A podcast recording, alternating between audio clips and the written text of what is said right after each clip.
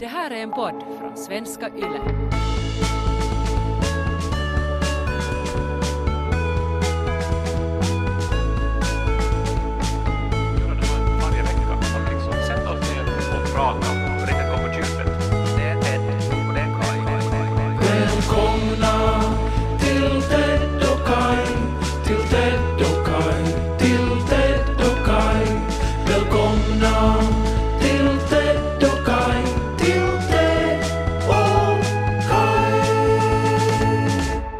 Hej Ted!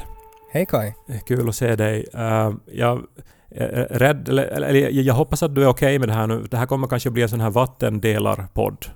Vet du att vissa kommer att... Eller jag vet alltså för att jag har gjort det där nu igen, som jag gör ibland. Uh, och som uh, väl delar in människor. Jag vet inte. Jag har skrivit ner det jag ska säga. Jag tänkte just det, att har du igen skrivit manus? Ja, alltså det, det är nu bara eh, en grej jag skulle prata om som kändes eh, som så pass viktig att jag, att jag vill eh, tänka igenom den ordentligt först då, och fundera på hur jag ska säga det. Okej. Och eh, så skrev jag, skrev jag ner det här nu innan, innan du ringde. Det har ju hänt ganska mycket den senaste veckan. Jag var i Stockholm, första resan på hela året. Jag var på Stockholms bokhelg och uppträdde där och, och var i radio och uh, träffade roliga människor och, och var ute och åt och var utomlands. Bara det var ju på något vis häftigt. Människor hade inte mask, man såg folks ansikten. Människor hosta. När jag senast hört någon hosta? Mm. Här är det ju som att man drar vapen på stan om man, om man hostar. Mm. Uh, men i Sverige är man inte lika noga med det där. Uh, och uh, ja, alltså det har hänt häftiga grejer. Aftonbladet skrev om min bok. Jag såg det. Ett helt uppslag i Aftonbladet. Det var jag otroligt stolt och glad över. Mm. Och, uh, uh, men det är ändå liksom uh, mestadels andra saker jag har tänkt på den här veckan. Och det var också de jag uh, ville skriva ner. Vill du ha musik på? Jag vet inte, det, det, det kan bli långt det här nu och så här. Men uh, någonting som skulle passa. Uh, du brukar ju nog hitta något. Ledsen, glad, pizzaresan-musiken? Nej, inte, inte just den. Nå, nå, någonting så här som... Uh, nå, någonting lågmält.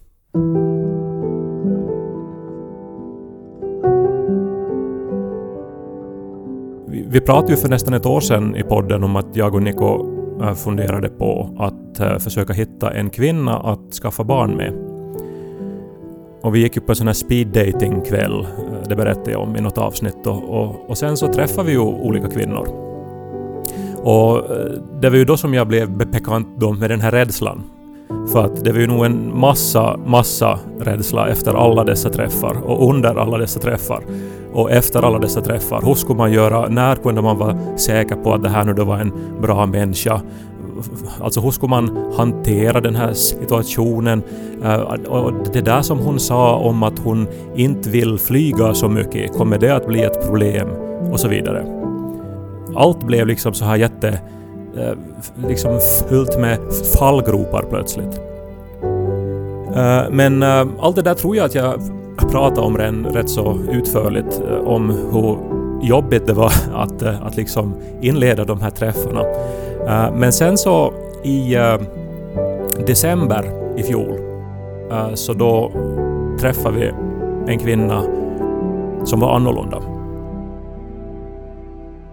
Vi var på ett sånt här grekiskt café i Helsingfors och väntade där Ehm, och um, var nervösa inför då en träff med en kvinna som vi hade hittat via sociala medier.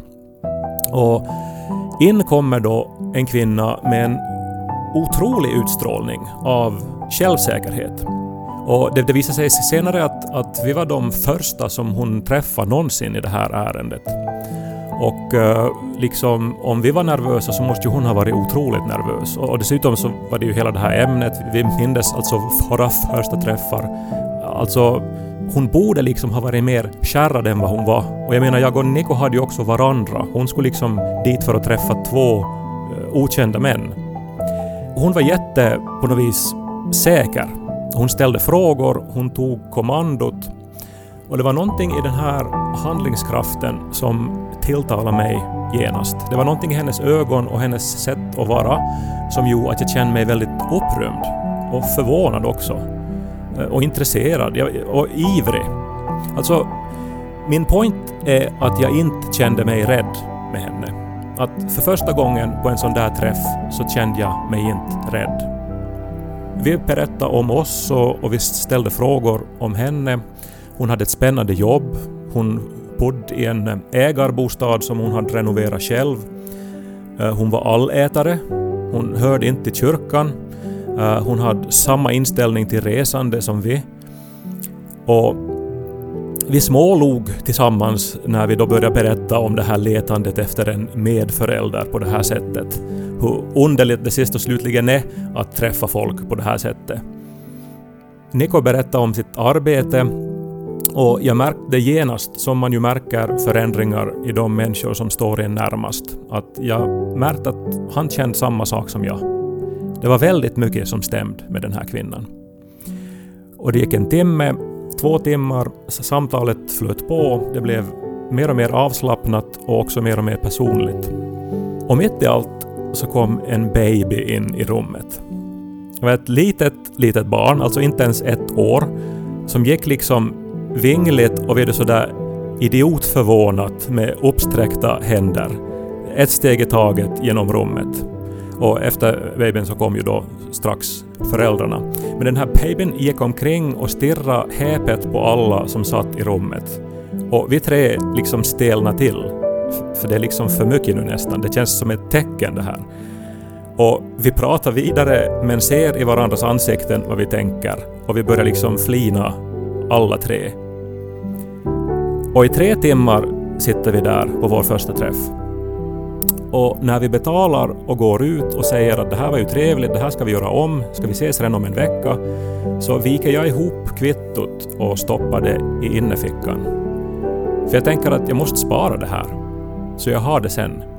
Att se på som ett minne. Att visa upp kanske, vet du. När vi går hemåt så är någonting förändrat. Eh, det finns en påtaglig energi mellan mig och Niko. Vi går över Albertsgatan och vi ser på varann och jag ler och han ler och jag säger alltså och han svarar ja. Och för första gången efter en träff i det här ärendet så sover jag hela natten i ett streck. Jag är inte minsta rädd. Nå, det här blir till vår vinter. Vi träffar henne igen, inte långt därefter och vi fortsätter att prata.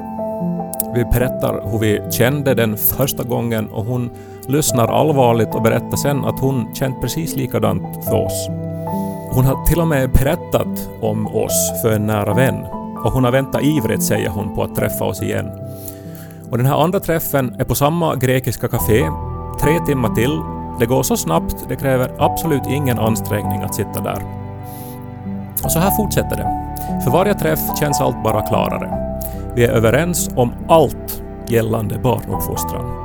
Vi ger varann hemläxor, sådana här listor med frågor och sen på nästa träff jämför vi svaren.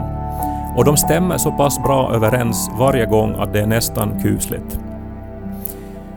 Jag började skriva dagbok efter ett långt uppehåll för jag tänker att jag måste dokumentera det här. Och rädslan finns där, men nu börjar det handla om andra saker. Är vi kapabla att bli pappor ens? Jag berättade ju rätt så utförligt i podden i början av sommaren om hur orolig jag var ett tag där under vintern eh, för min sperma. Det kanske någon minns.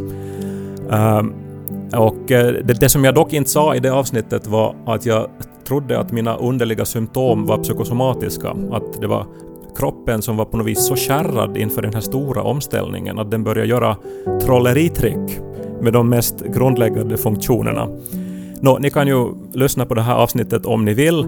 Min sperma blev alltså orange. Eh, men det gick över. Och vi fick ju vårt testresultat och eh, jag och Niko var båda två kapabla att bli pappor.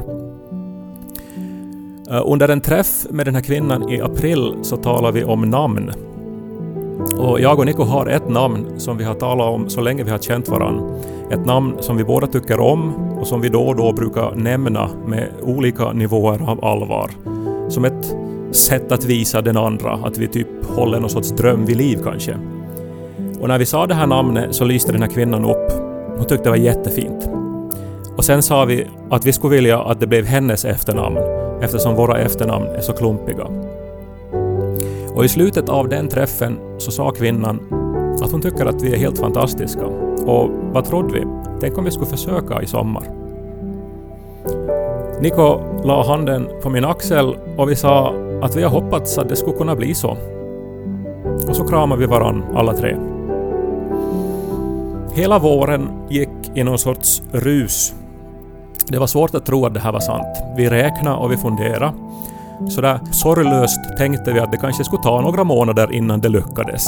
Och det betydde ju då att nästa vår, alltså om ett år, det fanns ju ganska mycket rädsla nog när man tänkte det här. Det är ju liksom en svindlande tanke. Och vi insåg att det är en massa praktiskt som måste lösas och vi, vi, vi började liksom se på lägenheter och undra att hur ska vi liksom göra det här rent som... Alltså hur ska vi rymmas? Och vi funderade på att vi skulle hyra en lägenhet nära henne. Så att vi under det första året då i alla fall skulle kunna bo så pass nära varandra som möjligt och hjälpas åt. Så vi sa att vi skulle ses igen i maj. Eh, men för första gången så sköt hon upp ett möte. Eh, för hon hade sålt sin lägenhet. Hon skulle köpa någonting större. Ett ställe där barnet skulle rymmas. Och det gick flera veckor utan att hon hörde av sig. Och det visade sig att hon grundrenoverade den nya bostaden alldeles själv. Vi har träffat en helt otrolig kvinna, sa Niko plötsligt till sina föräldrar. Vi hade sagt att vi kunde ju börja tala om det här nu småningom och ärligt talat så var det ganska svårt att hålla sig. Och vi sa liksom inte hennes namn, ingenting sånt. Men vi berättade vad vi hade diskuterat och hur bra vi kom överens. Och Nikos föräldrar blev Ja, eh, de blev väldigt glada. Jag har aldrig sett dem så glada. Nikos mammas ögon tindrade och hon ville hämta champagne. Men vi sa vänta nu, stopp, det är alldeles för tidigt för sånt nu. Vi ville bara berätta vad vi har hållit på med. Men det kändes sådär. Så det här glatt. Och i juni så fick vi inbjudan till den här kvinnans färdigrenoverade lägenhet som hade en stor vildvuxen inhägnad privat bakgård. Hon hade grundrenoverat hela lägenheten, lagt nytt golv, nytt kök, hon hade målat om allting och hon höll nu på att fixa den här bakgården. Och vi satt på hennes nybyggda terrass och åt glass. Vi träffade hennes nya granne. Hon introducerade oss till den här gamla damen eh, som sina två goda vänner. Det fanns ett extra rum i lägenheten. Hon föreslog plötsligt att där kunde ju vi bo den första tiden. Kanske ett år eller så. Skulle det bli enklast så. Så sjukt. Hur allt bara föll på plats. Hur också den rädslan löstes upp. Rädslan för hur vi skulle fixa den första tiden innan barnet är så stort att vi kan råda det från hem till hem varje vecka. Hur kunde vi ha sån här tur? Det var som om universum ville det här. Hon skulle bara renovera klart, sa hon. Ännu några veckor skulle det ta. Och det såg man, för den här bakgården krävde ett otroligt jobb. Så jag och Niko lämnade sommaren så öppen som möjligt. Vi stannade i Helsingfors. Vi planerade inga Ålandsresor eller vad alla andra nu höll på med. Och det gick några veckor. Eh, det var värmebölja och vi svettades. Det gick några veckor till och vi började känna en sorts oro och en otålighet. För vi kunde ju ha åkt till Åland liksom. Nåja, men vi satte ett meddelande eh, och det tog en vecka innan det kom svar. Hon var på semester och hon höll fortfarande på med renoveringen, skrev hon. Men kunde vi ses på söndag? Vi bjöd hem henne till oss. Eh, dagen var ändå så varm att vi gick ut och åt och vi satt i en park nära oss och åt japanska grillspett med kycklinghjärtan. Och hon slet i den med tänderna och åt upp allt. Vi tänkte vilken kvinna. Och sen gick vi hem till oss. Och där berättade hon att hon hade blivit rädd. Det hade hänt under de senaste veckorna. Plötsligt hade rädslan kommit. Hon hade tänkt en tanke och sen inte kunnat släppa den. Men var inte oroliga, sa hon, för hon var säker på att det här skulle gå över ännu. Det, det hörde säkert bara ihop med att det närmar sig nu, det här avgörandet liksom. Men vi såg ju det på henne. Och jag kände igen det där. Jag hade känt likadant så pass många gånger. Hon satt ju där i vårt vardagsrum och var livrädd. Så i åtta månader hade vi träffats och diskuterat allt. Stora saker som uppfostran och värderingar och mindre saker som veckopeng och skärmtid. Intima saker som insemination och spermakvalitet. Privata saker som våra största brister och våra sämsta egenskaper. Vi var liksom kusligt överens. Allt stämde kusligt bra. Men på ett plan var vi olika. Och det hade vi vetat och diskuterat. Jag och Niko hade ända sedan starten önskat att barnet skulle gå i svenskspråkig skola. För då två av föräldrarna har finska som modersmål och vi bor i en mycket finskspråkig stad så såg vi det som den bästa möjligheten för barnet att bli tvåspråket och få del av båda kulturerna. Vi var liksom överens om att det här var bra för barnet, att språk är ju en rikedom. Men nu hade hon blivit rädd för vad det här skulle innebära i praktiken. Eftersom hon inte kunde ett ord svenska, hur skulle hon kunna hjälpa till med skolarbete? Om barnet hade kamrater hemma och hon inte förstod vad de pratade om, skulle hennes relation till barnet bli på hälft om halva barnets verklighet var på ett språk som hon inte förstod. Vi protesterade. Jag berättade om mina erfarenheter av tvåspråkighet. Niko berättade om sina lärarerfarenheter, hur det funkar i skolan. Och hon nickade. Jo, jo, hon visste allt det där. Men hon var rädd. Och när hon gick så var vi alla rädda. Fast uh, vi visade förstås inte. Hon skulle ju höra av sig snart, sa hon. Hon behövde bara lite tid. Och det kändes väldigt konstigt det här. För oss var det en så självklar sak att just den där saken inte skulle bli ett problem. Vi skulle ju hjälpa till, vi skulle finnas till hands. Ett tvåspråkigt barn skulle växla automatiskt och självklart och mödolöst mellan finska och svenska. Barnet skulle säkert stolt översätta saker till mamma som mamma kanske inte förstod. Och vi ville ju att barnet skulle bli mångspråkigt, det var vi alla tre överens om. Vi ville att det skulle lära sig engelska och tyska och franska och italienska. Och varför trodde kvinnan att hon inte under de många år som återstod tills barnet skulle börja skolan, att hon inte skulle lära sig svenska? Men vi blev oroliga, för jag visste ju hur det är när man är rädd. Det finns massor av rädsla som det inte går att resonera med utifrån. Det är hon som måste göra jobbet. Men vi gjorde vad vi kunde. Vi hörde av oss till alla vi kände som levde i tvåspråkiga förhållanden. Vi frågade hur det går med skolan, hur de har tänkt och resonerat. Och alla sa samma sak. Det var inga problem. Ja, pappa kan inte förhöra alla läxor så bra, men matteläxan går hur bra som helst och barnen växlar mellan språken så att det nästan är magi. Och det gick två veckor och vi gick som på tunn is, kände vi. Vi ville liksom inte pressa henne på något sätt. Men till sist la vi ändå ett meddelande.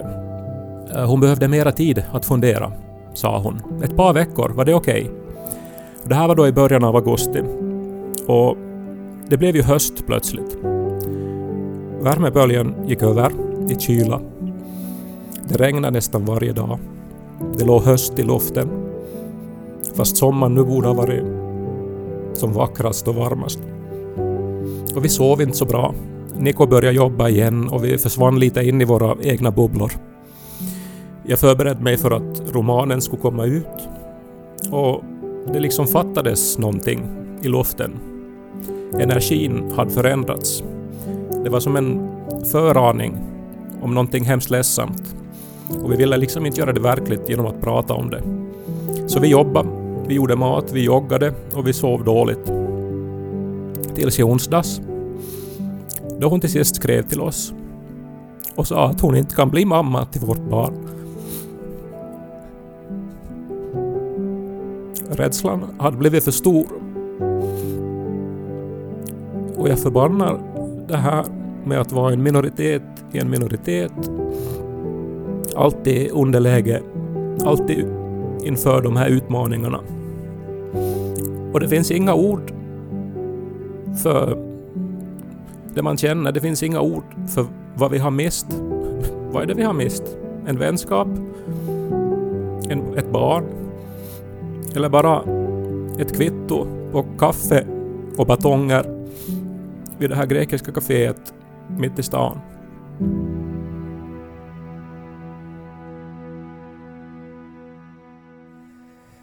Det är ju jätte, jag blir jätteledsen.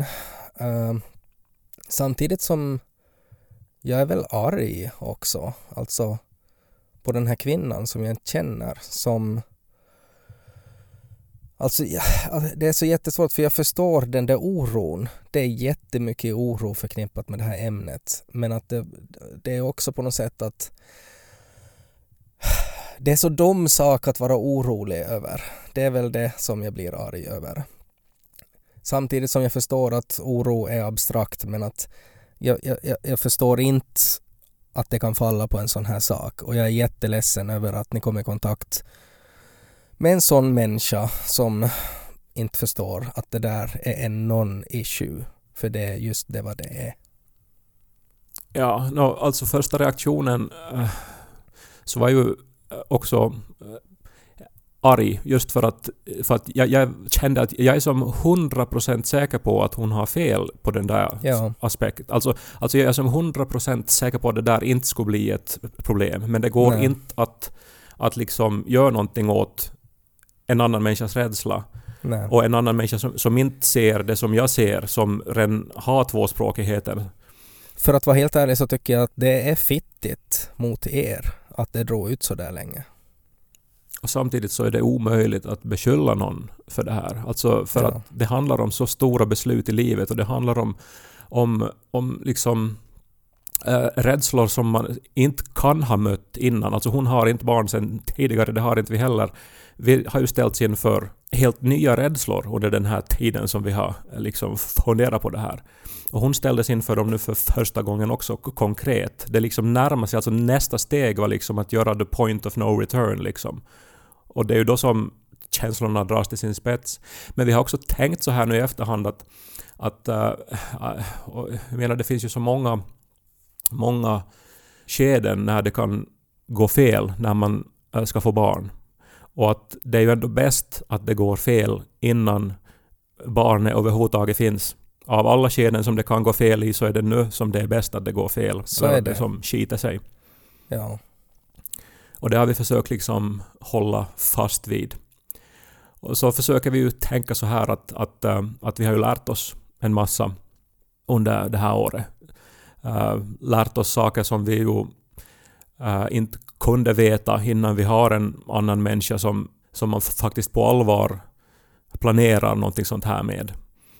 Och liksom att se hur den människan reagerar, att se hur vi reagerar och, och Mm. all, all, allt sånt här har vi ju lärt oss så att vi är ju som inte liksom på ruta eh, ett ändå Nej. helt och hållet. Men det är en så dum sak att det faller på det där. Utan att känna den här människan. Men att hon är, hon, kan, hon är ju inte dum i huvudet. Hon kan ju inte vara det för ni skulle inte ha upplevt henne så där underbar om hon skulle vara det. Och därför blir det extra korkat att det faller på en sån där sak. Men hon jämförde det i något skede med liksom att eftersom hon inte kan säga hon ett ord svenska så är det ju som eh, att vet du, det skulle handla om vilket språk som helst.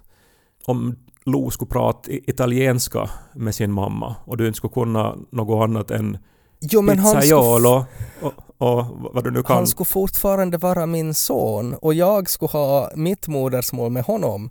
Och sist och slutligen, det spelar ingen roll. Även om han inte skulle förstå ett ord vad jag säger och jag skulle inte förstå ett ord vad han säger så skulle det vara hur bra som helst för han är ändå min son. Men då när han tar hem sina kompisar Guido och Luigi och de sitter och fnissar och pratar någonting och du fattar inte vad de pratar om. Skulle du inte uppleva det problem jobbigt? alls. Jag skulle bara vara glad att han har sådär hittat två italienare här i Nordsjö som kan prata hans modersmål. Jag skulle bara vara glad för honom.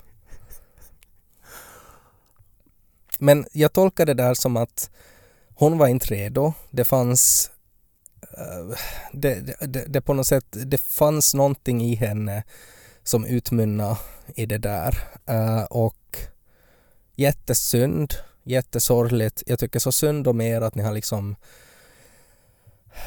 hoppats och det inte blev av. Men hon var ju inte rätt. Hon var ju inte er mamma. Ja, men det blir nog svårt att hitta någon så bra. Det är ju det som vi tänker på just nu i alla fall. Men det är väl just det där, alltså det är ju så där man tänker också Även om det här inte är jämförbart så på något sätt är det ju jämförbart med det. Tänk dig när, när du har blivit kär i någon. Du har varit i ett förhållande med någon. Det där förhållandet tar slut. Första reaktionen är ju, jag kommer aldrig att hitta någon som är lika bra som den här människan som eh, just dumpar mig till exempel. Det är ju första reaktionen. Men livet är ju inte så. Never mind I'll find someone like you. Hon har nog varit med om skit, Adele.